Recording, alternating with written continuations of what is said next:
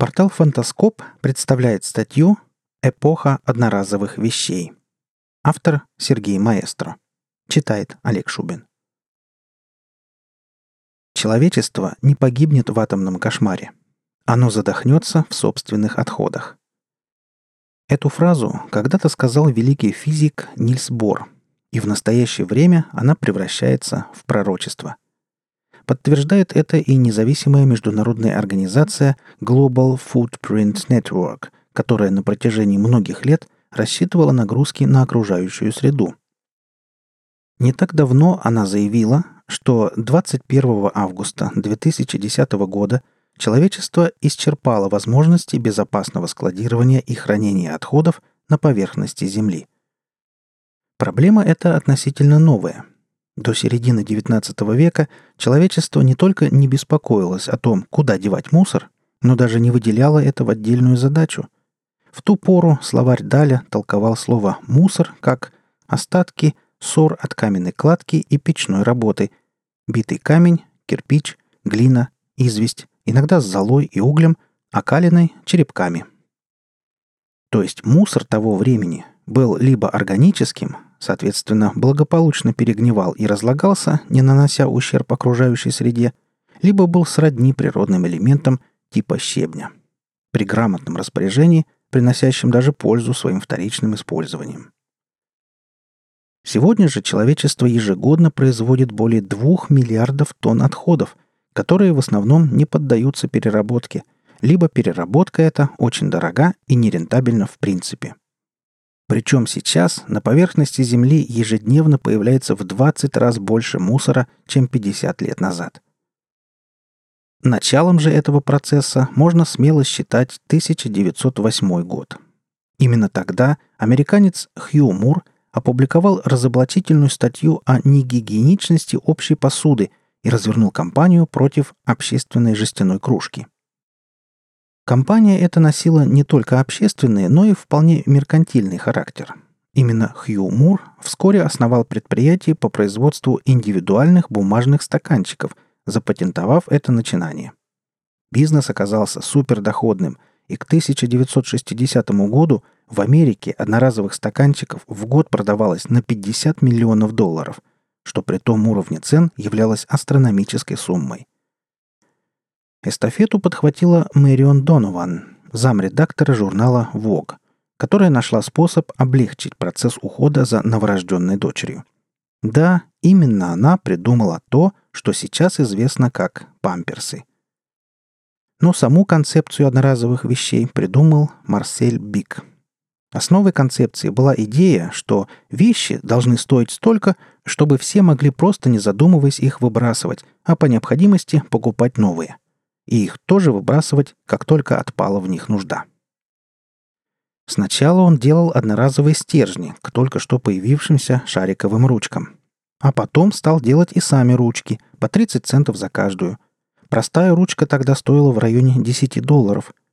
В ход пошел малоизвестный и очень дешевый тогда пластик.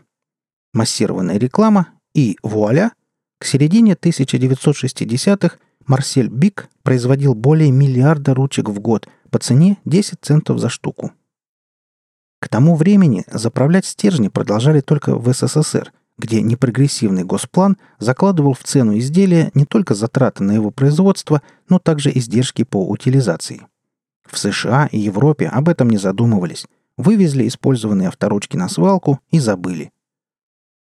За ручками последовали зажигалки с ценой на 70% ниже рынка. Затем бритвы. А потом все западные фирмы и предприниматели пересмотрели свои взгляды относительно надежности и долговечности собственной продукции, независимо от того, что это за продукция. Люди, надо сказать, далеко не сразу привыкли к одноразовым товарам, ведь на протяжении многих веков вещи ценились за их надежность, долговечность и основательность. И тут в игру включились рекламщики, пиарщики, законодатели моды и прочие деятели, готовые за деньги заказчика легко облечь в одежды ангела хоть самого дьявола и перевернуть шкалу ценностей с ног на голову. Старый автомобиль? Фу, как не модно. Бабушкина швейная машинка? Какой отстой! Она же не умеет шить крестиком. Хромовые сапоги? Их же теперь никто не носит. Шелковые чулки? Фи, вчерашний день. Сейчас в моде нейлон. Деревянная мебель? А как же жук-караед? Он знаете, какой опасный. Одной рекламы и пиара оказалось мало, и производители одноразовой дряни были вынуждены пойти на откровенное жульничество. Они красили пластик в металлические цвета, выдавая его за алюминий. Они придавали пластику фактуру и цвет дерева.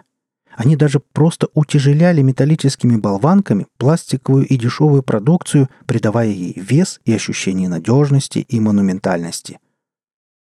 Например, австрийский художник Этторе Соттас, украшавший во времена Великой Отечественной войны фюзеляжи гитлеровских мессеров, перебрался в Италию и устроился на работу в фирму Оливетти.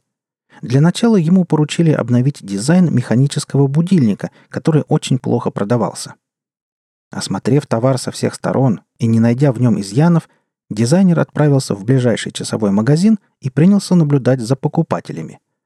Скоро он заметил, что все посетители магазина, прежде чем купить будильник, берут его в руки и проверяют на вес – Легкие модели, в число которых входил будильник фирмы Оливетти, не внушали людям доверия.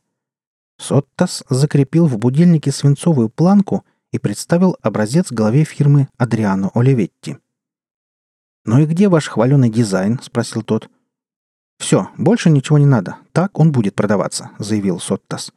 И оказался прав, за что получил от фирмы пожизненную пенсию – так, правдами и неправдами, одноразовые товары завоевали весь мир. Однако уже в конце 70-х годов экологи начали бить тревогу. Выяснилось, что пластик разлагается веками, отравляя воздух и грунтовые воды. Причем его переработка обходится очень дорого, даже дороже его производства. Ведущие индустриальные державы начали втихую отправлять свой мусор куда подальше, в страны третьего мира, например. А США поступают еще проще – сведя расходы по переработке и утилизации практически к нулю. Они мусор грузят на огромные сухогрузы, а потом просто вываливают его в океан. В результате в Мировом океане сейчас образовалось несколько мусорных островов, которые постоянно увеличиваются. Один такой остров размером с Великобританию плавает между Калифорнией, Гавайями и Аляской. Несколько лет назад молодой яхтсмен Чарльз Мур решил на своей яхте отправиться в кругосветное путешествие с заходом на Гавайские острова. Через несколько дней он понял, что заплыл на помойку. В течение недели, всякий раз, когда я выходил на палубу, мимо плыл какой-то пластиковый хлам, вспоминал Мур. Я не мог поверить своим глазам. Как мы могли загадить такую огромную акваторию? По этой помойке мне пришлось плыть день за днем, и конца ей не было видно. Яхтсмен был так этим потрясен, что продал акции принадлежащего ему химического концерна и на вырученные деньги создал экологический фонд защиты Мирового океана. К этому остается добавить, что Чарльз Мур является потомком того самого Хью Мура, который первым начал производить одноразовую посуду. Сначала бумажную, а затем и пластиковую. Вот такая вот спираль истории.